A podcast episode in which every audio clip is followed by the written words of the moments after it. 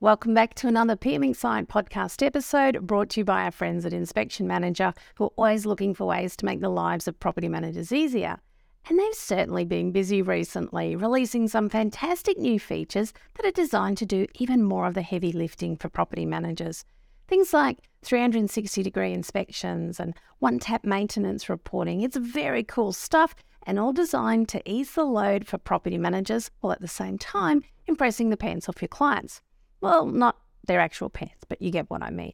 Perhaps I should have said Inspection Manager will help make you look good to your clients. So, if you haven't already done so, or perhaps it's been a little while, it's definitely worthwhile having a chat with them. You never know, they might just change your life. Now, I'm sure everyone will agree with me when I say that most of our property management clients are, or at least seem to be, a little more sensitive than perhaps they have been in the past.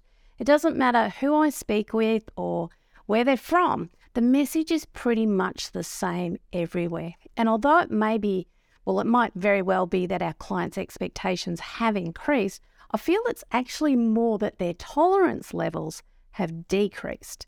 They are less forgiving, or perhaps the word is less accepting of our performance if it's not top notch, if that makes sense. And this dissatisfaction or unwillingness to tolerate when their expectations are not being met is resulting in more owners than ever making the decision to shift the management of their property to another agency. And they're not hesitating to move their business, whereas perhaps in the past they were prepared to let things slide a little because they had a better relationship with their property manager. It's the connection piece I think that's missing for them. And as a result, Retention is a massive issue for many agencies, causing heads of department and business owners everywhere to scramble to try and maintain their portfolio numbers. It's also a reason why we're seeing so many rent rolls currently on the market. Now, one of the things we can do to help with our retention or the retention of our clients and improve our connection is to ask them to let us know how they feel, get their feedback on their experiences, and once we know how they feel, once we have that line of communication opened up, we can identify those people who are at risk and then put a plan in place around service recovery. And it all sounds pretty good in theory. But asking for feedback, well, yeah, because I'm not talking about complaints here. I'm talking about when we ask someone for their thoughts. Uh, and there's a lot of talk about this in our industry. Many agencies are already doing it, which is great. But for those that aren't using NPS or something similar to understand how your clients are feeling, it's probably because you don't well, you you feel you feel like you're going to get slammed with all the negative stuff and and once you know about it, you kind of actually have to do something about it. And I think this is the main reason that that we actually well it stops us from asking for feedback. Where we deep down we don't want to know there's a problem. We suspect, but we don't actually want to know.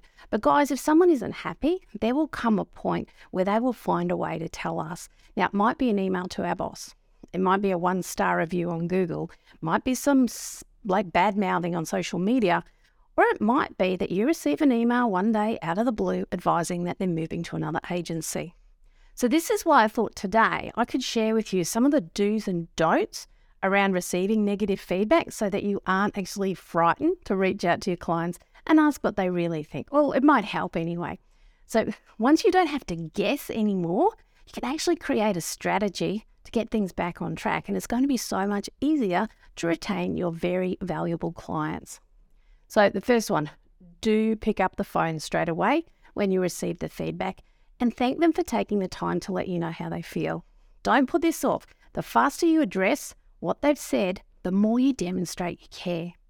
They don't answer, leave a very nice, appreciative message inviting them to call you back. And if they don't call back, follow up with another call or an email. The important thing here is to connect with them quickly, and a phone call is always better than an email. Face to face is better than a phone call. Invite them to meet with you personally or at least over a Zoom meeting if they're not in the area. Next one is do listen carefully to what the person has to say. Don't get defensive. Don't take it as a personal attack. And this is a, a human, like it's human nature to react. You will have to consciously distance yourself emotionally. Listen to hear, not to speak. The next one is don't try to prove them wrong or justify your actions. Accept responsibility. there will definitely be something you could have done differently, regardless of what has gone on. Because remember, we're not perfect.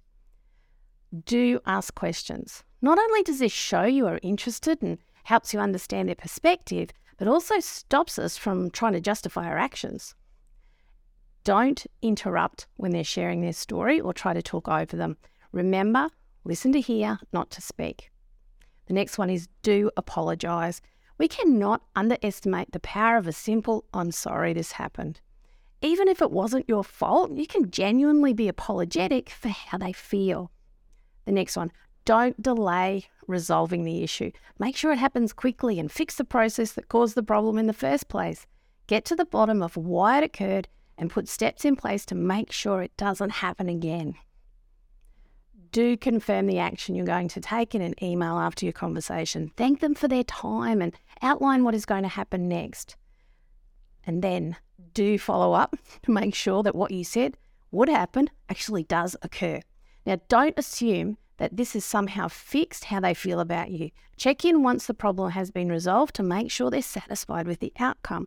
Now, often the way we conduct ourselves when there is an issue, how we recover from a situation, well, that's how we actually strengthen our relationships or at least demonstrate our care factor. I'm all about preventing issues wherever possible, but I'm not so naive as to believe that they're never going to happen. Once we've addressed the problem with the client, we definitely need to take the time to make sure it doesn't happen again. And guys, often their dissatisfaction or negative feedback it's a result of a whole heap of little things that have happened, not just one big thing. So don't be dismissive because their negative feedback seems, well, not a big deal, and you know, your reaction is that they're just being petty. You'll often need to dig a little deeper to see exactly what has gone on previously. Now, from little things, big things grow. And this applies to how people feel about us as well, too. Now, if you got where I was coming from today and are keen to really lift how you are communicating with your clients in 2023, I am sure we can help you at PM Insite. Not only do we have a great range of templates and resources, all designed to make you and your team more lovable in your clients' eyes, we have a great owner newsletter that's available and it's like nothing else out there. Be sure to check out the PM Club at pminsite.com, where all these communication goodies are available to our members and I'll see you next week.